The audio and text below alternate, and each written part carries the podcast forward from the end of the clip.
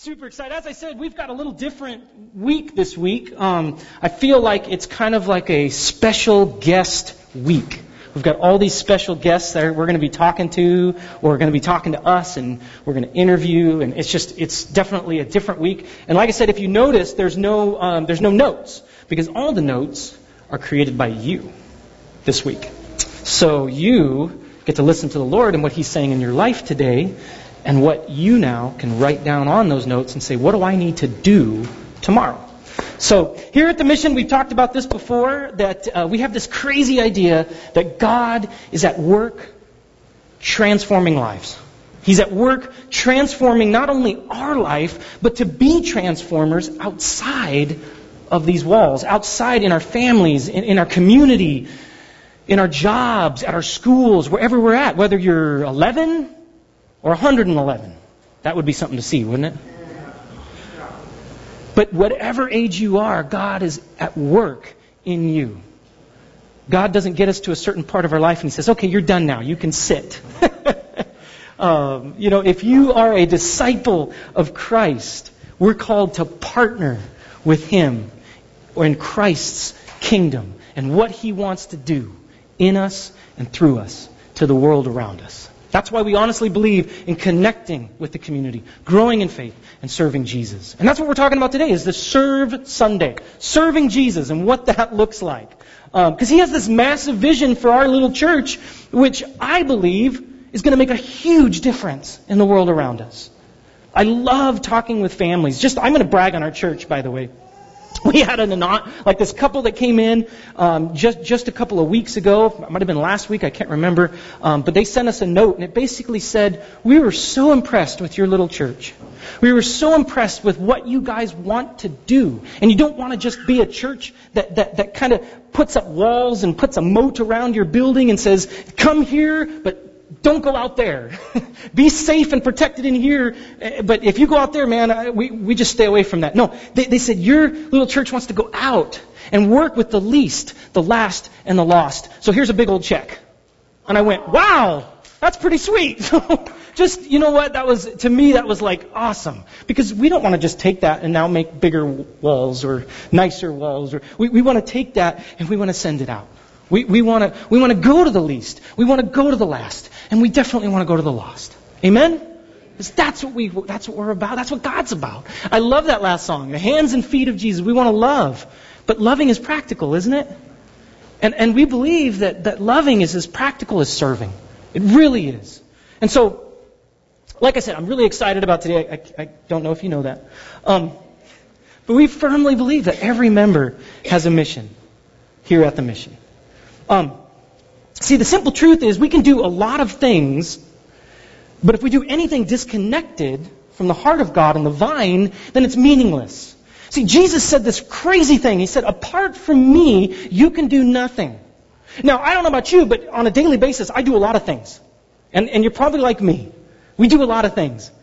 But is it connected to Jesus? Because see, what we could really translate that to be is, apart from me, if it's not from me, it amounts to nothing.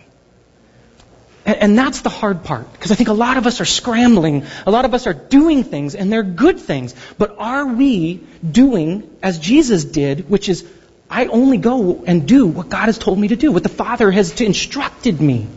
And that's what we want to be as a church. And that's what we mean by serving Jesus, being connected to the vine, getting the heartbeat and the pulse of the Father who says, this is where I'm at. This is what I'm doing. Join me. See, a lot of times as Christians, we have that tendency to go, okay, I'm going to go over here. God, come come on with me. You know, right? Isn't that the truth? Okay, here I'm going. I'm going to run over here, and you come with me, God. Oh, no, I'm in trouble. Come here, God. I've been there, done that many times. Bought the T-shirt, folks.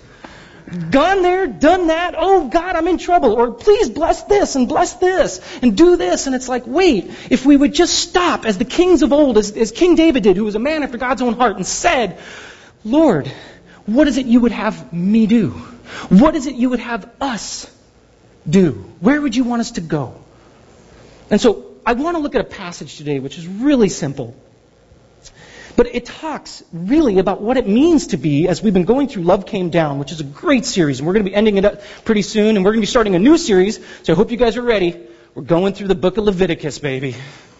Leviticus. Oh, yeah. Some of you are like, sweet. Wait, what's Leviticus? Um, some of you have opened your Bible, put it on Leviticus, and had a fan right here so that the fan blow, you know, would blow, and it would just turn the pages very quick. And you'd be like, oh, I'm finished with Leviticus. I can go on to the next book now. No, there's some great stuff in the book of Leviticus. And it really, truly is all about offerings and bringing our offerings, b- connecting to God, and, and how God so much wants to connect with us and what he did as a picture of grace. And now today, what we have in the person of Jesus. Looking at the pictures, but today having the, the person. And that's what's so exciting about the book of Leviticus. So I'm hoping you guys will come back for that. Bring your friends. It's the time. We're going to go through a whole campaign. It's going to be great. Um, but today, as we're still finishing up with the Love Came Down, we've been going through the Sermon on the Mount and how love came down to, to walk with us through the valley of the shadow of death and to bring us where we could never go on our own, closer and closer to the heart of the Father. Amen? So we're going to look at Matthew twenty-five. And so as we do that, what I'd like to have you do is just stand on up. Standing up as we read God's Word, because I shouldn't be the only one standing for God's Word. This is this is our privilege to hear, not my words, but God's words. All right? Verse thirty-one of chapter twenty-five. I know some of you have read this before, and you've heard this before. If you've been here, you've definitely heard it more than once. Jesus says this, "When the Son of Man comes in His glory, and all the angels with Him, He will sit on His glorious throne. All the nations will be gathered before him, and he will separate the people one from another, as a shepherd separates the sheep from the goats. He will put the sheep on his right and the goats on his left. Then the king will say to those on his right, 'Come, you who are blessed by my Father, take your inheritance, the kingdom prepared for you since the creation of the world. For I was hungry, and you gave me something to eat. Well, see, I was thirsty, and you gave me something to drink. I was a stranger, and you invited me in. Heck, I needed clothes, and you clothed me. I was sick, and you looked after me. I was in prison, and you came to visit me.' Then the righteous will answer him, 'Lord, Lord, uh, um, when did we see you hungry and feed you? How about thirsty or give you something to, eat, to drink? I'm confused here. When did we see you a stranger and invite you in, or needing clothes and clothe you? When did we see you sick or in prison or go to visit you?' The king will reply, 'Truly I tell you, whatever you did for one of the least of these, the least of these, brothers and sisters of mine, you did it for me.'" You did it for Jesus. "Then he will say to those on his left, 'Depart from me, you who are cursed, into the eternal fire prepared for the devil and his angels. For, for I was hungry, and you gave me nothing to eat. I, I was thirsty, and you gave me nothing to drink. I was a stranger, and you did not invite me in. I needed clothes, and you didn't clothe me. I was sick and in prison, and you, you didn't visit me.' They also will answer, 'Lord, when did we see you hungry or thirsty or a stranger or needing clothes or sick or in prison and did not help you?' And he will reply, 'Truly I tell you, whatever you did not do for one of the least, one of the least of these, you did not do for me.' Then they will go away to eternal punishment, but the righteous to eternal life." Okay, you can be seated now. Wow. Nothing like coming to church and going away depressed. Amen? It's not church unless you walk away going, oh, you know. This is a great passage, but there's so much hope here. And so I don't I don't want to focus on the negatives, as a lot of times we as Christians do. Don't, don't, don't, don't, don't. We need to look at the positives of what Jesus came to do, do, do. Amen? I did three do's there, so you didn't mistake the do-do. It's do-do-do, see? Very careful with that. But the truth is that God, God's got something here. He came down, and this is not just a parable. This isn't just something where he says, hey, let me tell you a story. This is a future event. This is a true statement, an accurate picture of what's going to happen in the end of days. And so I think we need to just take notice of what Jesus is trying to prepare us for now. Amen? So, one thing I really want to point you to, and again, if you're taking notes, just this service isn't optional, it is discipleship. If we're called to be a disciple of Christ, we're called to serve. And again, our main mantra of the Christian Missionary Alliance, which is our denomination that focuses big time on missions, is our main verse is found right there in Acts. Acts twenty-eight, I believe it is. It says, "Go and make disciples of all nations." Go. That's the first word, go. Because we believe in going. Why? So as to make disciples. You can't make a disciple from sitting. We don't have the gift of buttocks. Right? Many people, I've I've been there, I've done that, and, and there's a time to sit. And there's a time to to refresh, and there's a time to to just get ministered to. And we want to be here for you in that. But ultimately, it's not to sit until we die. It's so that we can become refreshed and then go. Go and make disciples of all nations. See, service is that part of it. And this is what I believe Jesus is saying in the book of Matthew, chapter twenty-five, when he says, this is what it looks like. It, it, it's not, they had correct theology. They had a big church. You, you, um, you knew, you read the Bible eight times. You had this many scriptures memorized. No, it's none of that. What is it? I was hungry, and you fed me. I was thirsty, and you gave me something to drink. Simple, right? I love it. So I want to break these these these things down, these six things, hungry, thirsty, stranger, clothes, sick, and in prison. I want to break these six things down really quick into three things. And these are the ings of service. The ings of service. All right? Feeding first. Feeding. This is such a basic principle. How many of you ate today? How many of you plan on eating later? How many of you plan on never eating again? Oh, wait, back there. Hunger strike. Eventually, your stomach will, will, will give over, you know, and, and you'll become like a rabid dog and you'll just eat anything. That's what happens. See, we have to eat. And you can't go as long without drinking. See, the truth is we need this stuff. This is a basic, basic need that we all we all have.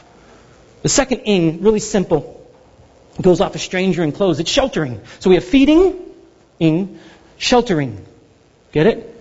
This is the second step. It adds just a little bit more. I mean, many of you, I, I, I, I find many homeless people. This is the thing about being in a church that's in the city. If you leave that door open, I guarantee you we'll have homeless people that'll come in saying, help me. And they have no shelter. Or they have a little bit of a shelter, which is a tarp, right? I, I lived out of my car for three days. I lived on a concrete block for six months. I know what it's like to not have shelter. It's a basic need. It's a basic need. Last ing would be remembering. If we have feeding, if we have sheltering, we have remembering. And that's the sick or those in prison. You, you can't get much more simple than being seeing the lonely. And you can't really get more simple or understanding of how lonely it is to be in the hospital. Anybody ever been there? My goodness. You, you can't get enough people coming in and just sitting with you. Because you watch Judge Judy three or four times and you're done. You know what I mean? There's only so much news you can catch and you're just like, okay, I'm bored now. And you're reading the back of everything they're giving you or whatever. You know, they they, they drop a, a, a box of milk. You're going, what's on the milk carton? Okay, and you're, you're bored. And you don't get much more bored and you don't get much more lonely than when you're in prison. And needy. The least. The least. See, these are the ings that, that Jesus is calling us to, which I just want to point you to very quickly. All of these aspects of service really boil, boil down to simply caring, or caring simply. You see, notice he doesn't say, he doesn't say this, okay? You gave away ten million dollars. I wish I had ten million dollars to give away. But of course, if I had ten million dollars, I'd say, hey, here's a thousand bucks. I want to keep the rest for me. No, but you know, that, that's usually what happens, right? I, I mean, here's ten million dollars, take it. He doesn't say that. He doesn't say, hey, you big spender. He doesn't say, oh, you spiritual people who healed a hundred people. You healed from incurable diseases a hundred people. Or you he- single-handedly stopped slavery. You stopped the sex trade. You did it all by yourself. Look what you did. No, he doesn't do that. He says, you gave me food. You gave me food. Wow, I've got food. I can do that. Exactly. You gave me a drink of water. Oh, that's simple. One of the worst things I hear about today is so many kids, so many people are dying from lack of clean water. If there is something in our world today which is so easy to fix, I mean, it's literally one of the easiest things in the world to fix. And yet how many thousands do we have die every day? Most of them children. You don't get to be the least here without looking at third world country children. And it's a, and it's a curable thing. It's simple. It's simple. Simply caring. This is doable stuff. They're applicant and relevant to this culture, to this generation. He didn't say you went to the specific Jewish culture of that day. you, you, you, you gave a Roman denarii to... No, he makes it very easy to do today. We could literally say today, I was elderly and alone in my assisted living facility and you came and visited me. I was H I V positive and you came and cared for me. I was alone at lunch and not considered in the cool crowd, but you invited me to eat with your group and you brought me in. You see how simple, how transferable, how relevant? This is truly about caring for those that no one sees or notices. That's why the, the righteous and the unrighteous are so surprised, right? They're like, wait a minute, hold up. Wait, you just said I did this? When did I do this? I don't even remember. Like, you know, that's how doable it is. That's how simple it is. They don't even remember. I remember my wedding day. Any of you out there? That was a big day. That was a big day. I don't remember what I ate last week. I don't even remember basically. Oh, no, I do remember what I ate last night. That's rare. I very rarely remember what I ate last night. That's on that level. What did you wear a week ago? What clothing did you pick? Most of you can't remember.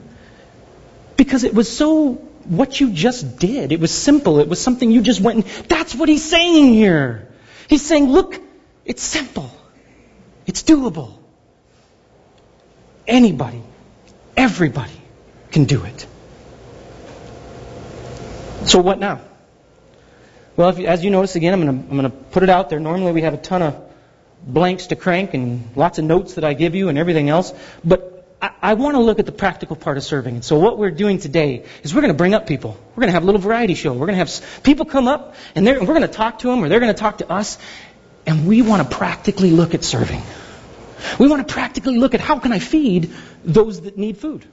How can I shelter someone who needs shelter? How can I give something to drink to someone who's thirsty? And here at the mission, we break it down in three ways. Even simpler. Serve the mission. Serve the community. Serve the world. That's it. And so I want to bring two people up today about serving the community. And then I've got a, a, an awesome sister in the Lord who's going to talk to us about serving, serving the community right here in our own backyard.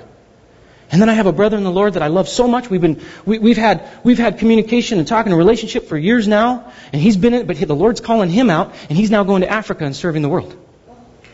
And so I, I just, I just want to talk about that. Is that cool? You guys want to come along with it? Let's do it. All right. First and foremost, let's bring up Monica. Monica Ritchie. If you guys don't know, give a hand for Monica here.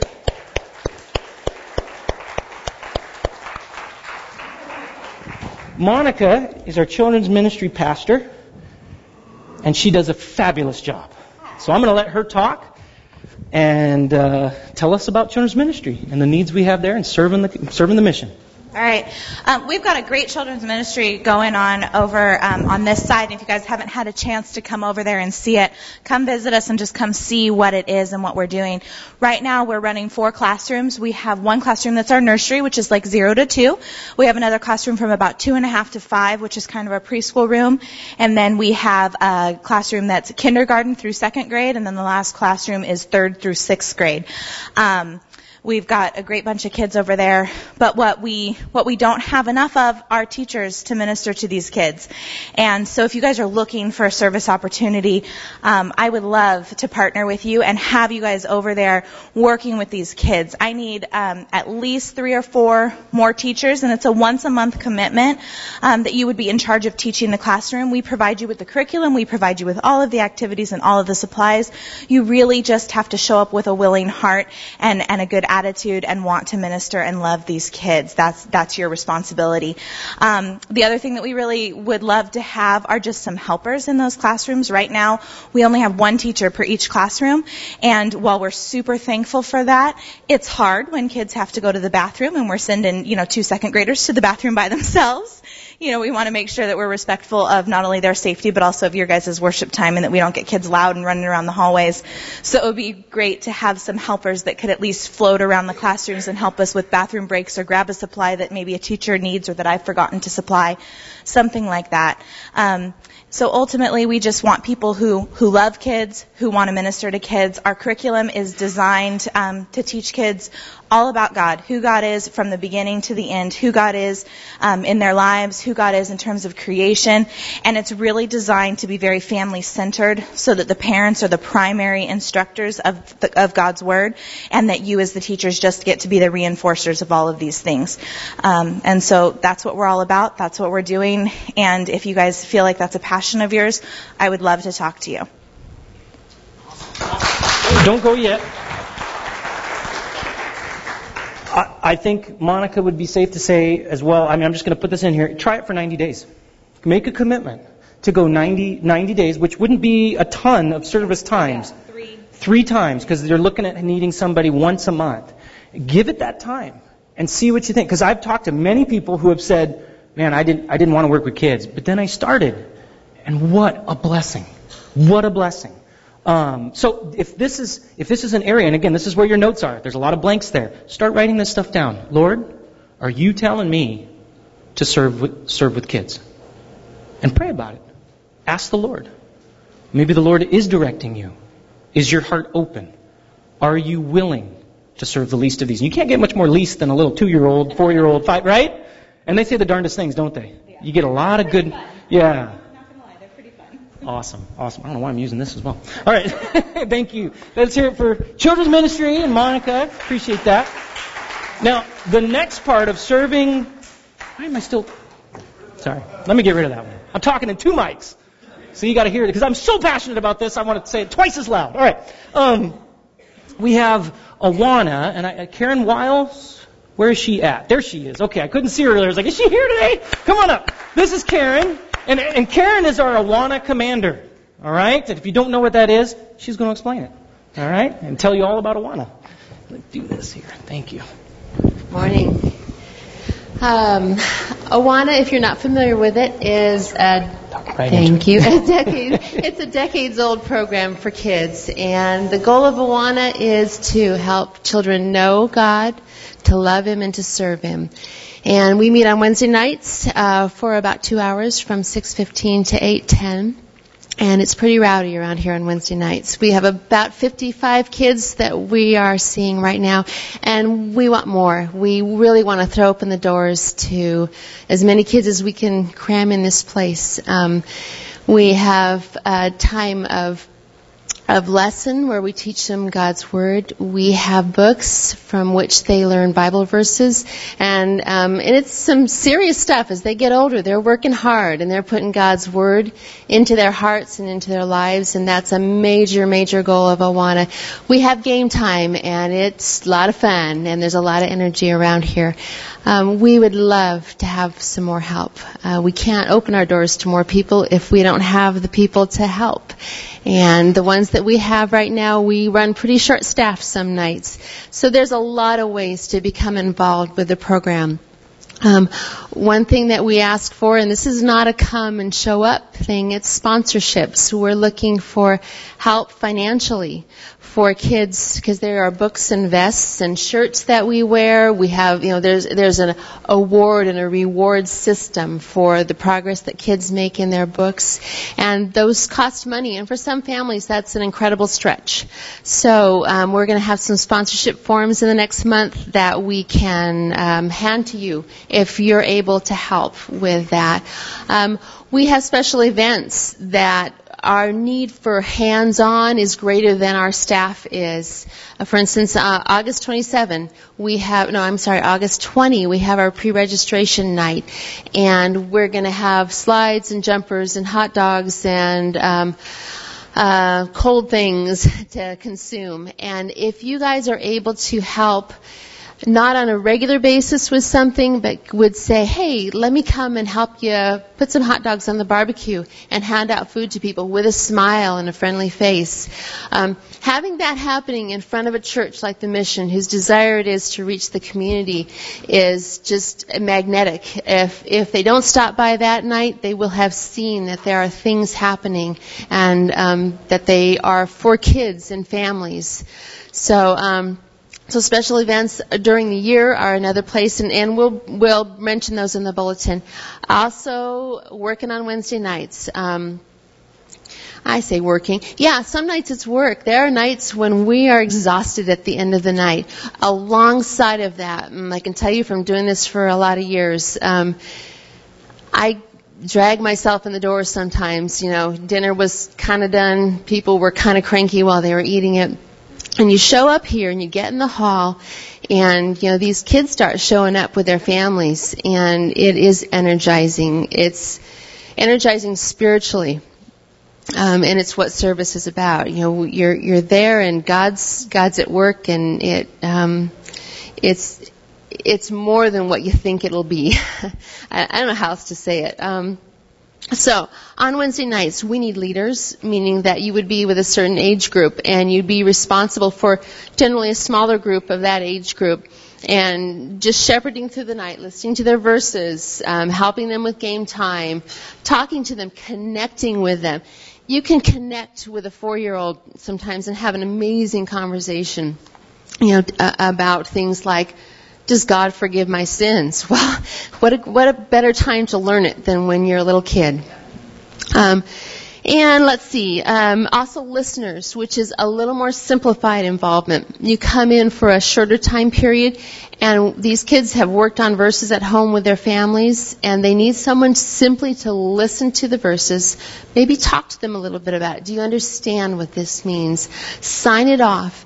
Give them the bucks they've earned, which um, they get to use later for fun stuff. And, and when we don't have enough listeners, I always feel lousy, because a lot of what we want to do is get God's word in their hearts and keep them moving, keep that motivation going to grow. And if we don't hear them, or we're stressed and, and on limited time, we miss opportunity with kids. Um, and let me check my list. Um, ah, should have done this one first. Pray. Pray for us. Pray that we have staffing. Pray that we have more kids, which will um, stretch us, and yet we need to keep growing. We have a lot of mission kids that come to Awana. We have a lot of non-mission kids that come to Awana. We have a lot of kids with friends who would be great if they'd bring them to Awana, and um, we want to pray that we're very purposeful about what we're doing on Wednesday nights, and we we would value your prayers for that, and uh, that we would stay true and focused to what God wants us to do. And I think that's it. All right. I don't know if I've overstayed awesome. My welcome. No, no, it's all good. Thank you, Karen. I appreciate it. All right. You can talk to me. There's a sign-up sheet on the back table. And um, I think that'll do it. All right, good. And same with uh, Monica. Um, I, what I hope you guys are seeing is when we're talking about serving the Mission, these are very practical places, very practical places that need people. Um, and, and, you know, honestly, it, it when you're looking at children's ministry, it could be a once-a-month thing. When you're looking at Awana, it could be a once-a-week thing on a Wednesday night. But let's be honest, you don't get much more than the least with little kids. And, and can I just say, I want to do a personal challenge here to the men. We get a lot of women that sign up for these things because it's kids. These kids need to see men, too. They need to see men who say, hey, I care for you. I'm listening to you. Now follow me. Amen? And that's what we need. We need that in our church today. So what I'd like for you to do is, is when it says serve, it, it, it, write this on the, the, the notes here. Serve the Mission. Is that Awana? Is that children's ministry? We also have many other things. If these the kids' things, you cannot do that. You just know you can't. We have prayer meetings. We have prayer. We need prayer warriors. We need people to do hospitality. We need people to do tech. We there's many areas that we that we can practically serve the mission. But these are those highlights that we wanted to show you today. And so please prayerfully consider these. That's our challenge to you today. If you're new here, you don't need to consider these things. But if you are a member here, please know there is a place for you in your mission that God's calling you to. Now, let's do serve the community. All right? So this is the next header. If you're going to write a little header there, serve the community. What I'd like to do is I'd like to bring up uh, my wife, Kim Robbins, and Alyssa Ward. And are, uh, are is it just you two for the? Okay, so come on up here. All right, come on up. Yeah, if you want to clap for them. All right, I clap for Kim all the time. She she is what, she is my foundation, I'll tell you. If I'm sane, it's because of this one right here. Um, so here you go. So I don't know if um, you guys know this, but on Thursday mornings, Chris goes to the Blessing Center, where our church has been serving uh, once a month. And on Thursday mornings, a lot of the... Um, The pastors of the, our community and other ministers of our community get together, and they pray. And um, so Chris has been going to this for a few months now. And he, at first, he would come home and he said, "There's this lady there. You have to meet her. She's so wonderful. Her name's Olisa, and she's from Nigeria." And so he starts telling me about Olisa's ministry and uh, what she does with uh, working with um, uh, pregnant women and. and babies and everything like that. And, and I had actually been praying about um, the Lord showing me a direction on where I can be serving with my talents. And I don't know if you know this, but I am a photographer, so I take pictures of babies, and I love that. I love newborns, and I love holding the new life that God's created. So I gave her a call, and uh, we got together, and since then it's been this sweet sisterhood of fellowship and just uh, getting to know Olisa and the, the ministry that she does there. And, and so we immediately thought, oh, we, we need to get our church involved with this. This is just amazing. So we invited her to come over today and just share with you everything that she's been doing there and how we can get involved as a church and as individuals um, at the at the My Father's House. So, so Olisa, can you please tell us um, how you started My Father's House? Thank you. Thank you very much. Good morning, church. Um, this started like a, a tiny, he said, the the tiny seed that grows into big tree. Um, I thought was a dream, but I later on realized was a vision. In my dreams, God had given messages, even when I didn't know Him deep, when I didn't know that God that had come down talked to people. But in one of those dreams or vision, He said, "Take this young woman home." He said, "Take her home, give her a place." Simple. But it took years to connect. First of all, I said I didn't have a place to keep such people.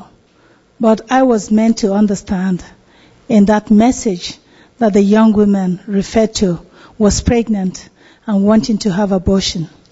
First of all, at that point too, I didn't know that abortion was legalized in this beautiful, wonderful country. But I began to do a research and see too that it's something anybody can walk in and do. But again, it's because they don't know the God that we know. He f- he will forgive any of those sins, like He did for Paul, who became uh, Saul, who became Paul. When I came into Redlands, I didn't want to come to Redlands. I was tired moving. I was in Rancho Cucumonga. I said, "I don't want to move again. I've been moving, moving. Won't we set up this house here?" But he said, "No." I came into Redlands. Uh, a lady had said to me, said, "That's where the desert land starts." And even the sister that I came to stay with was in a desert condition. She had lost her job. She's a nurse, lost her job after seven years. Yet the Lord had me come to stay with her. I have no job. I have no support. She had lost her job. She had no income for about six months. And yet, when I asked him, you're asking me to go, he said, go. So I came into Redlands. Within a week or seven days of coming, she took me around to an estate sale, and uh, the only tune I could buy from that store, or that home, beautiful home, rich man's uh, stuff being sold, was a key holder. And that key holder had Isaiah forty-two, Isaiah forty-four two, a child in a in the hands of our God. I stood. I didn't know what to do. I took it, asked the lady, and she said, my great, my father will go from here to San Francisco to protect the unborn babies. Of course, that ignited immediately in my soul. This is the place where God wants to do this. So I began praying. Now my my vision changed. My prayer thoughts changed. I began asking, if it's here, give us a six-bedroom house. Lord, if it's here, give us a six-bedroom house. I was told by two real estate people that it's not possible. The Redlands has a different history. They have more older homes, beautiful homes, but no six-bedroom house.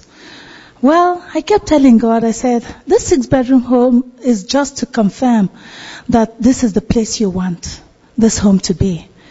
A week later, a lady called me from one of the churches I had visited and said, are you still looking for a house? Yes. Okay, are you ready? Can you go see one? Yep.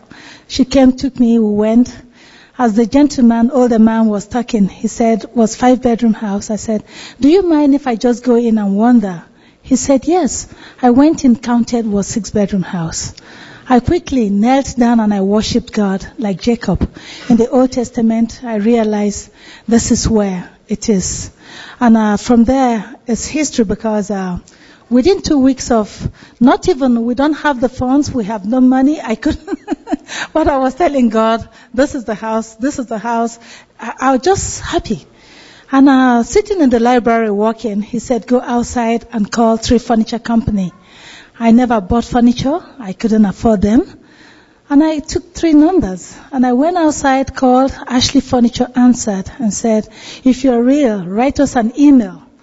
I went back into the library, wrote them an email. And uh, two weeks they came to the house to see. They spent an hour, forty-five minutes, and asked who and who will live here.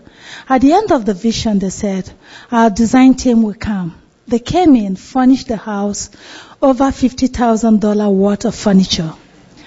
Uh, it may surprise, in fact, I say this, somebody said, why are your furniture, you still have their tags. I said, those tags will be there until they fall off on their own.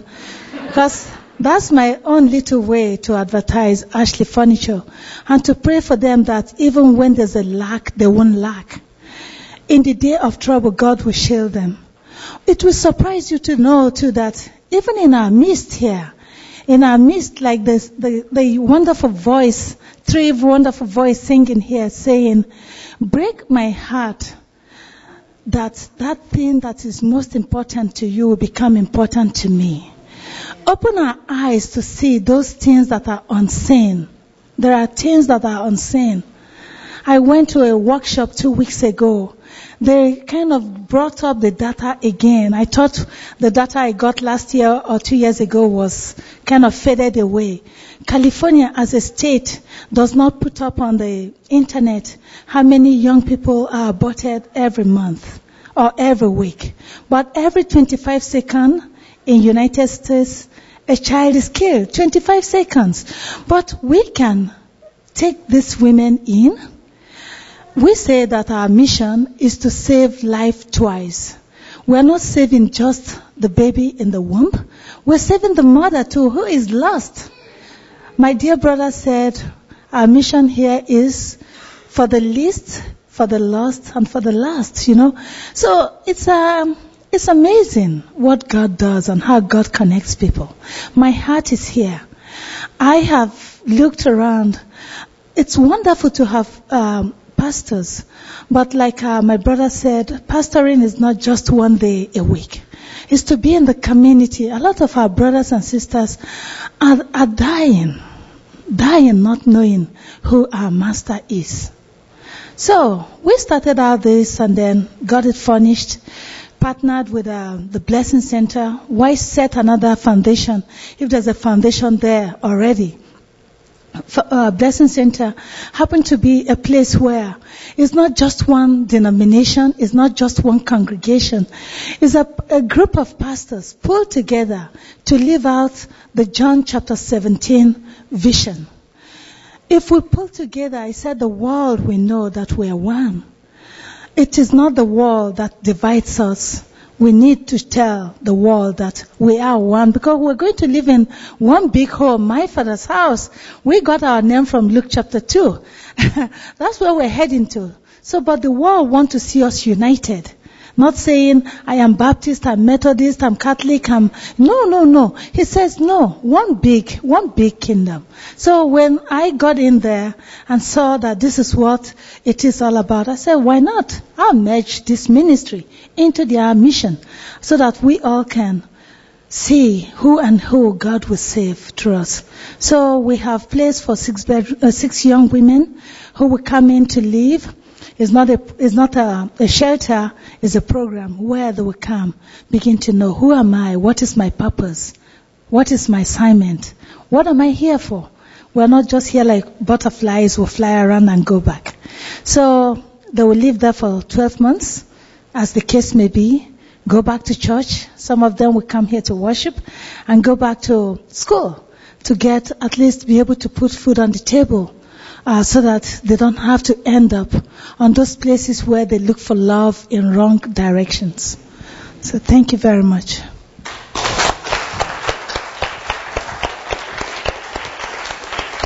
So, so Olisa, could you please tell us how we, as the mission, can come and help you um, fulfill the mission that God has given you? Thank you very much. Um, When I was told that mission has adopted us as a child, I quickly called her because I was writing to a group. I said, can I say to this group that you have adopted us as a child? And she said, yes, quickly. I got it typed in. When I went to that interview, they said, you have a church adopted you? I said, yes. I am very humble to say that and to say thank you. At this point, we need so many needs. I know that just one person cannot handle it, but I don't know who knows who here. I just want, first of all, is to pray.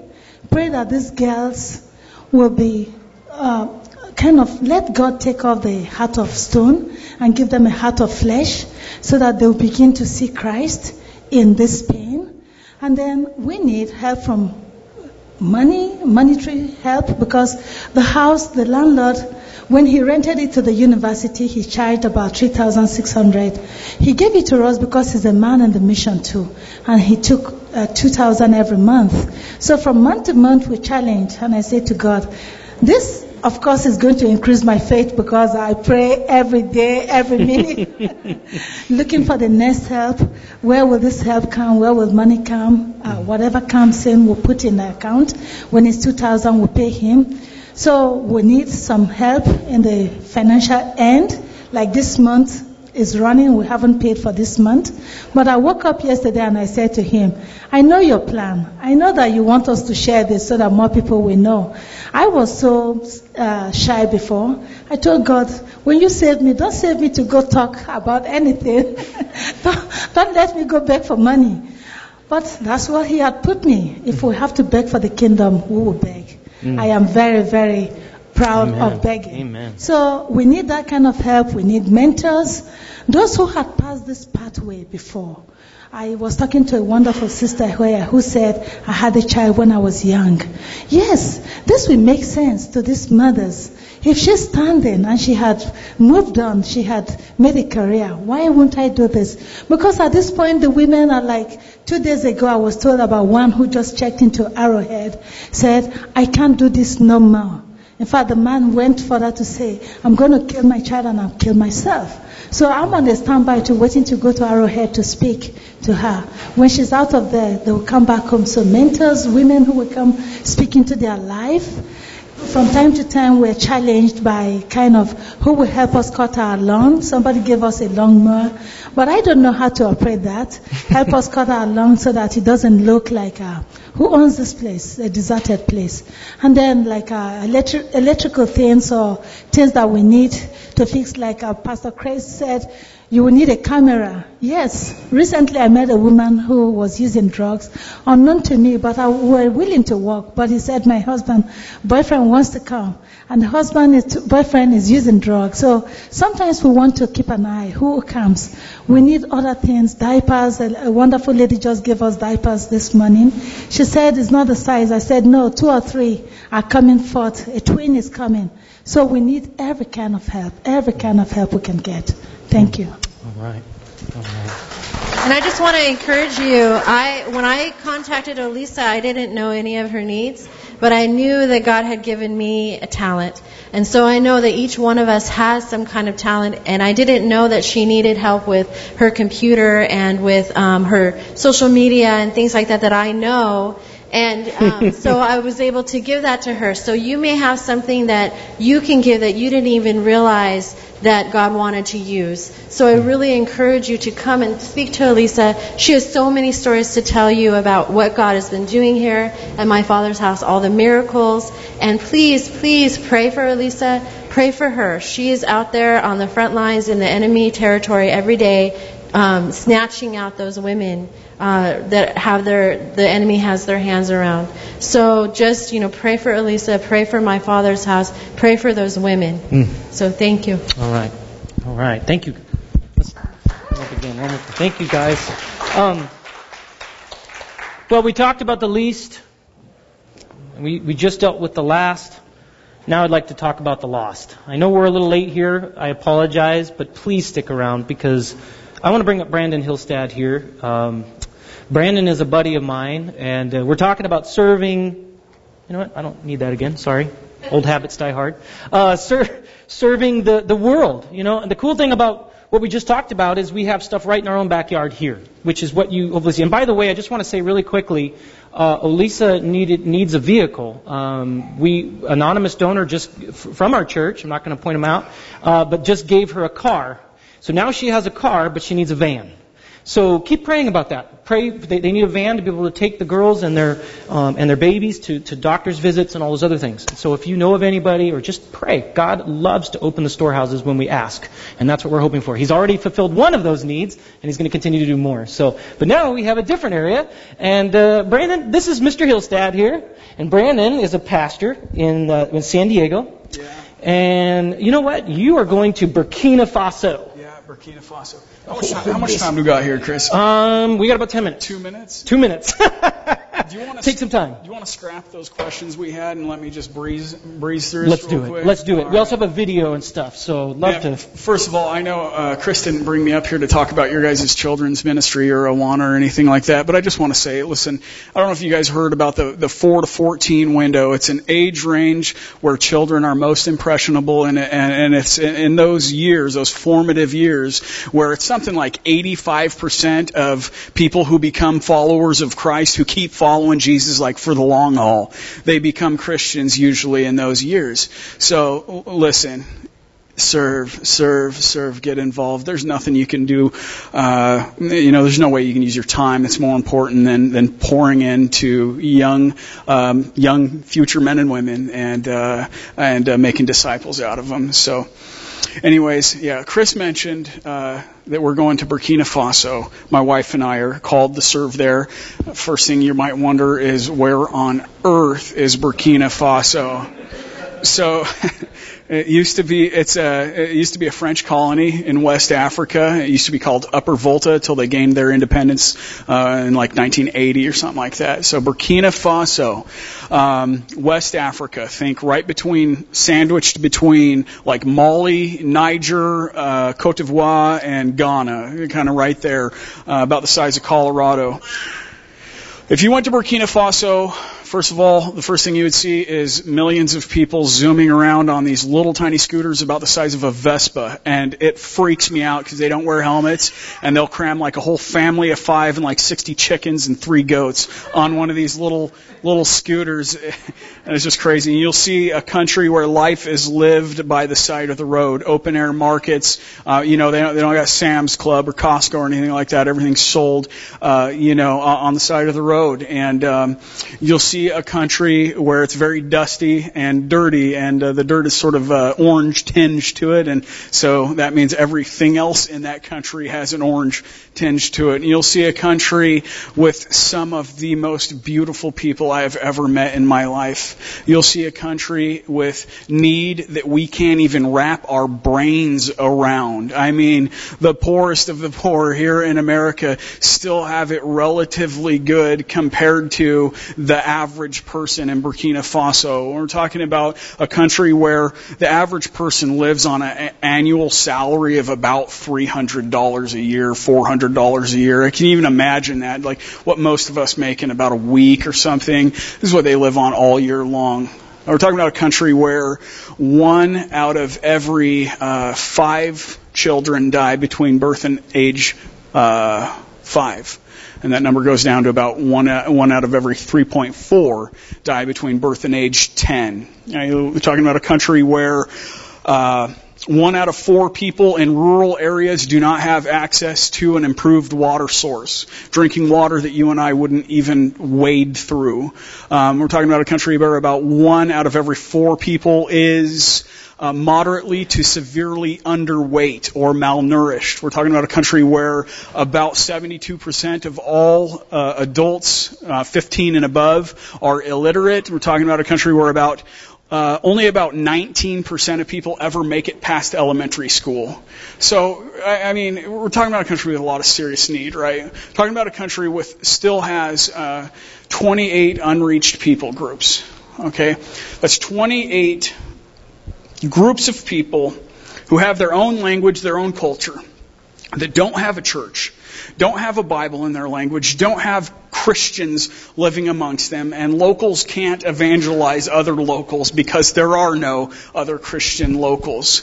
All right, you're talking about a country where it is so desperate, such great need, but, here's the great but, my favorite word in the Bible, but you see a country where God is going to work. We see a country where God has his sleeves rolled up and working through the church to answer all those problems. To the ministry to the whole person is happening throughout the whole country. And it's not the Red Cross that's doing it. It's not the U N. It's not UNICEF. It's not uh, the Peace Corps. It's not any of these other organizations, which all are great, I'm sure, but it's happening through the church. You know, as a matter of fact, it's happening through the Christian and Missionary Alliance Church. You're a part of an awesome movement. The C M A is a pretty rad denomination. Learn about it. It's awesome. But the C M A is at work in Burkina, like you wouldn't believe. And churches like The Mission are at work in Burkina. So the vision for ministry there, for my wife and I, We we want to join an existing work, but start sort of a satellite. So there's there, there there's work going on in the capital. We want to move about eight hours away from the capital and set up similar type work. And that work would be taking communities of faith here in the U S, just like The Mission, and partnering them with young communities of faith in Burkina Faso to empower them and equip them and encourage them to reach the lost around them, to get an established church going, to feed the hungry, to give uh, water to the thirsty, and so on. So let me tell you, let me tell you real quickly about how we heard about this country. I heard a guy speak uh, a few years ago about Burkina Faso, and I had never heard of this country, and I heard this guy speak, and he started talking about some of the need there. He started talking about going to funeral after funeral after funeral of young girls who died because their parents couldn't afford bottles of medication that would cost about fifty cents. Right? He started talking about this sort of stuff, and then he started talking about all the unreached people group. He started talking about the spiritual bondage that was going on in this country because of you have this weird mix of Islam, Islamic influence mixed with like animistic indigenous worship, where whether it be ancestor worship or fetish worship or idolatry or whatever, and they're mixed together and they make this like stone cold, like rock hard, impenetrable, uh, hateful of the gospel mix, right? It's a difficult work. So he started talking about uh, the lost people there and the hungry people there and the thirsty people there. And I started crying, and I'm not a dude that cries about much. Like my wife, if my wife started crying, that doesn't mean anything because she'll start crying during a, like a Geico commercial, all right? So, so I started crying. I'm like, oh my God, what's up? Shut up, man. You know, I'm in this room full of pastors, and I don't want them to think I'm a wuss. So I did what any real man would do, and I went and hid in my hotel room. And well, I just asked God, what's up? Like Africa, it's so far away. So expensive to get there. How can my church be involved with Africa? And and, and I got so convicted. It was almost like God was like, am I broke? Am, am I a God who's out of money? Right? My pocket's shallow, you know, so I, I kind of got fit, convicted, and I was like, okay, God, I'll go to Africa, and I'll see how my church can get involved there. And while I was there, I started feeling like I was called to live there, work there, serve there, and be the boots on the ground so that I could facilitate more churches to get involved to work there. And I was like, okay, this is great, but God, you don't know my wife very well, so she's never going to go with this because she's she's not like the type of, like, let's pack up our family of almost f- six. I count all my kids. Uh, we just pack up our family and move to a, a developing country type of woman, right? And uh, and so I was like, this is, this is all great, God, but you don't know her very well, so she's not going to go for it.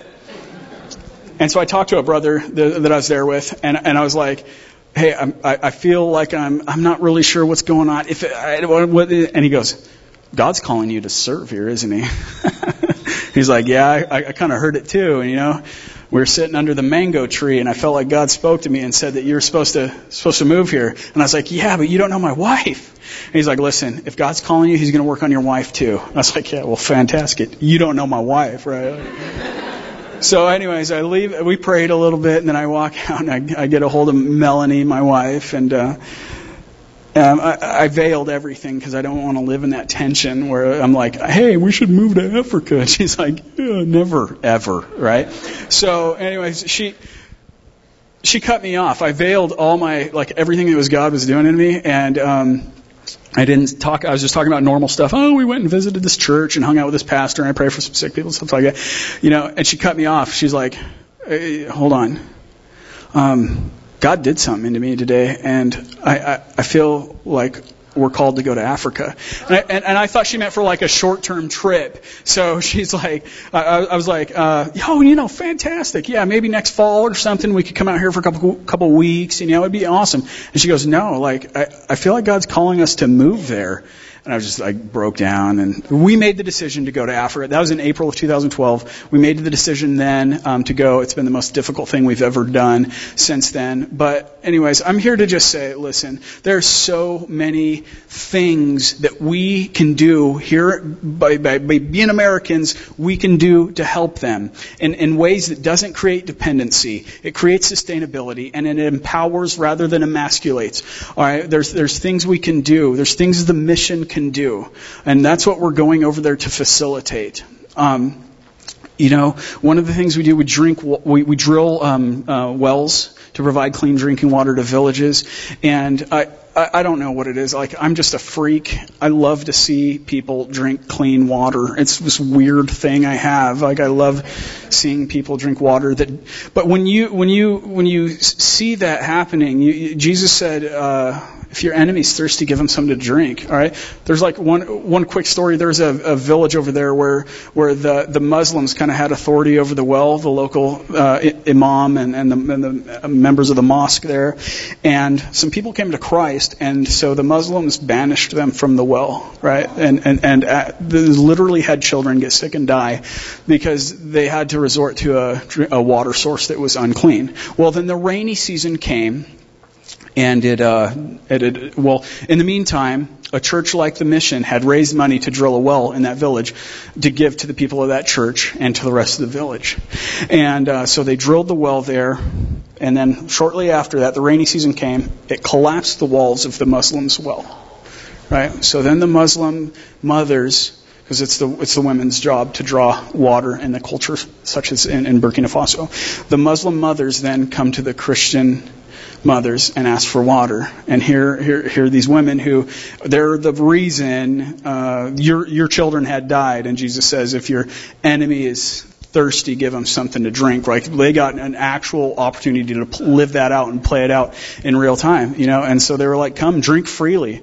I mean, if that doesn't if that doesn't communicate the gospel and the love of Christ, I don't know what does, right? And and when they drill drill a, drill a well, they put it right in the backyard of the church. So they come and get clean water. They also get living water. It's awesome stuff. We need, listen, God doesn't just call pastors, all right? We need rednecks to, like, man those, the well drilling thing, and guys who know how to change tires, and women who are hard workers and things like that. We need people to teach E S L. We need, we need people with medical experience to come over and do medical missions to assist our evangelism. We need dentists. We need photographers. God wants accountants and teachers and mechanics and whatever, you name it. God wants you to be involved with missions. He doesn't just call, like, seminary-degreed pastors to missions. All right, don't believe that lie. Don't believe that for a second. So, anyways, how how you can be involved? I've got a short video, um, but but how you can be involved? We say give, pray, go. Th- those are the ways you can be involved with us, or pray, give, go. Pray for us. Everyone can pray. Please pray for us. Take a prayer card. I'll hand them out as you're leaving. Get a prayer card and pray for us whenever you think of us. Just pray for us. That's the most important thing you can do. We're all, we have to raise all our, all our own support. So if you'd be, if you'd be willing to, to give to us, we're trying to sign up monthly supporters. Some people, we got signed up, people, people giving three hundred bucks a month, some people giving, you know, ten dollars a month. Every little bit helps. We need, we need, we need, uh, you know, we need money to pay for, like, fuel and medical insurance and food for our own children and things like that. So just to be there and exist there. So maybe God would, would uh, put it on your heart to be one of our monthly supporters. I would like to challenge this church. I know I know one church can't do it all, but I would like to challenge this church. Maybe maybe we could get like five hundred dollars worth of support from this church, not not from your like actual like board, but from individuals. Maybe that would be one person's like, I want to give you five hundred bucks a month, or or maybe it'd be fifty people want to give ten dollars a month. Maybe, you know, whatever. I don't I don't know. That's that's my challenge to you. Pray, God, am I one of those? And we'll answer all the questions you have and all that stuff. And then go. We're facilitating opportunities for teams to go and serve for a couple weeks.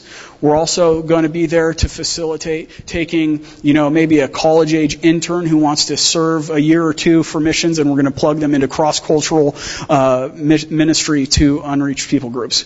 Whether it's a college-age person just graduated college, or like maybe you just got married and you want to do some missions work before you settle down and grow up and all that stuff. Or maybe you're having a midlife crisis for Jesus and you want to go serve missions for a year. That's what we're going to be there to um, to facilitate. All right, so I'm going to show you this video. It'll give you a picture of kind of what's going on, the power of a team. This is my buddy Pete. He's one of the coolest guys I've ever met. He's actually the, the guy who is speaking when God broke my heart for Burkina Faso. So feel free to check it out. And then afterwards, um, I'll be I'll hang out in the back. Please get a prayer card, and I'll, I'll hang out and answer any questions you want, uh, anything. All right, so thank you so much for your time. I appreciate it. There's a saying in uh, Burkina. You wouldn't have come if you had thought of us when you were in your own house. And so the fact that you're thinking about us and you're coming here is just a huge impact. Your church sends fifteen people to some village in Africa. The whole village shows up to see, why did you leave America, which in their eyes is utopia, and come all the way to their dirty, dusty, smelly village?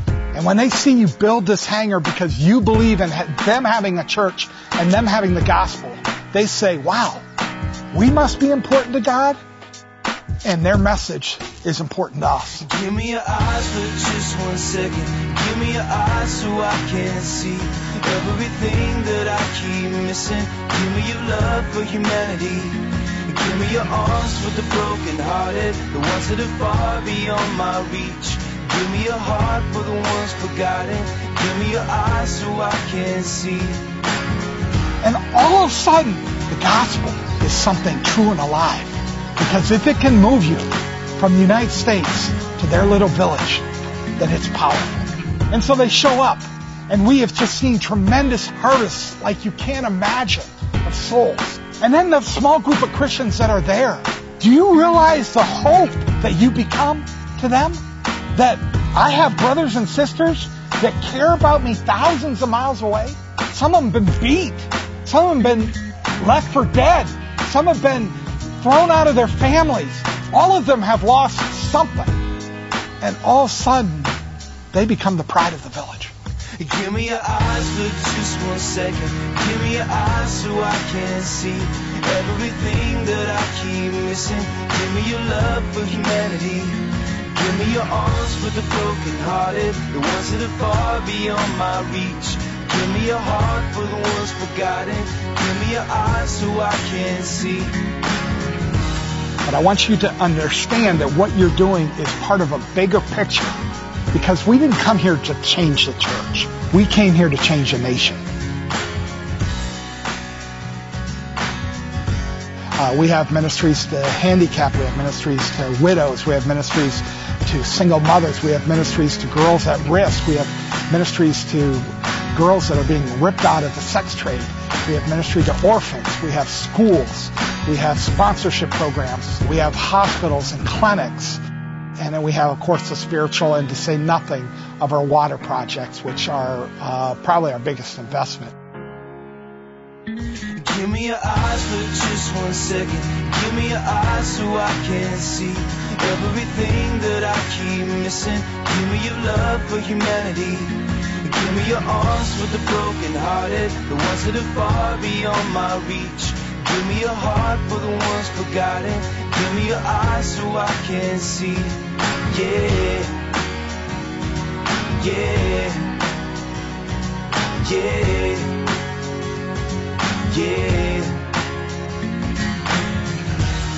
He said he's very happy for the new church and that they'll use it to have their service and that it'll be a good way to evangelize to people that haven't heard before. Most of these people can't read, especially in the village. And so every village has an oral history, and they pass it on from generation to generation.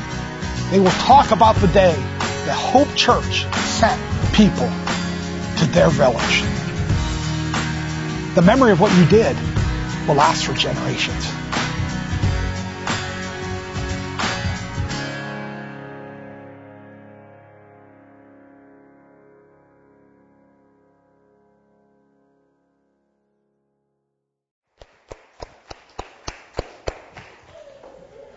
We are way late.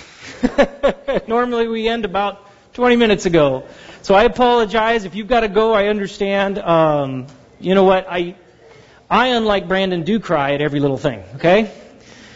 If you, do you realize that if we were to do five hundred bucks a month as a church, in one year we could build a well that would take care of five hundred people then on for the rest of their life. And they wouldn't die over the dumbest, dumbest stuff.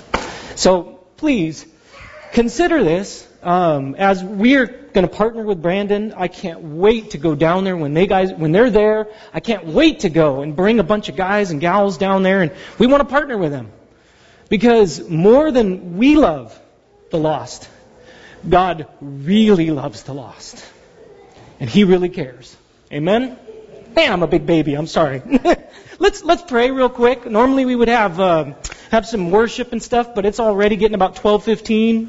Um, and I was talking to Jason earlier. I thought, you know what? Do we do we do worship right now? Do we do one more song? But it's it's way late, and I know some of you have the kids out there, and we need to do that. We need to get get in and get out. So I'm going to shut up. It's a good time for me to shut up right now, and a good time just to tell. Tell the Lord we love Him and we want to commit to Him. So Lord, we just thank You. Lord, uh, the the notes on our paper was serving the mission. The notes on our paper that were serving the community, and the notes on our paper for serving the world are pretty simple. Even more simple is how we can respond to that practically. Do, do we just take a month of our, uh, one Sunday a month and, and, and help out with the with the children, or do we do we step up for Awana? Do we mow the lawn at my shepherd's house or my father's house with with the young girls? Do we become a mentor? Some of the ladies out here need to talk to the younger girls there. Do we donate a little money to make clean water in Burkina Faso? Or do we we look forward to a time when we can go out there ourselves and build? Lord, I, I can't get into the hearts and minds of people like you can. And you're leading us. And you're saying, come. Follow me. Lord, please send us. Whatever you want us to do, we want to be a church that does it. Not out of guilt, not out of obligation, but because we love you. And we just want to go where you go. We just want to do what you're doing. So Lord, we just commit our lives to you now. In the name of Jesus, thank you. Thank you. And amen. All right, guys. Like I said, there's going to be a lot of people back there that if you want to talk to them, feel free. We've got Brandon back there. We've got um, Olisa is going to be answering questions. Uh, also, Children's Ministry, talk to them. It's good. You know, and again, thank you for coming. Regular service next week.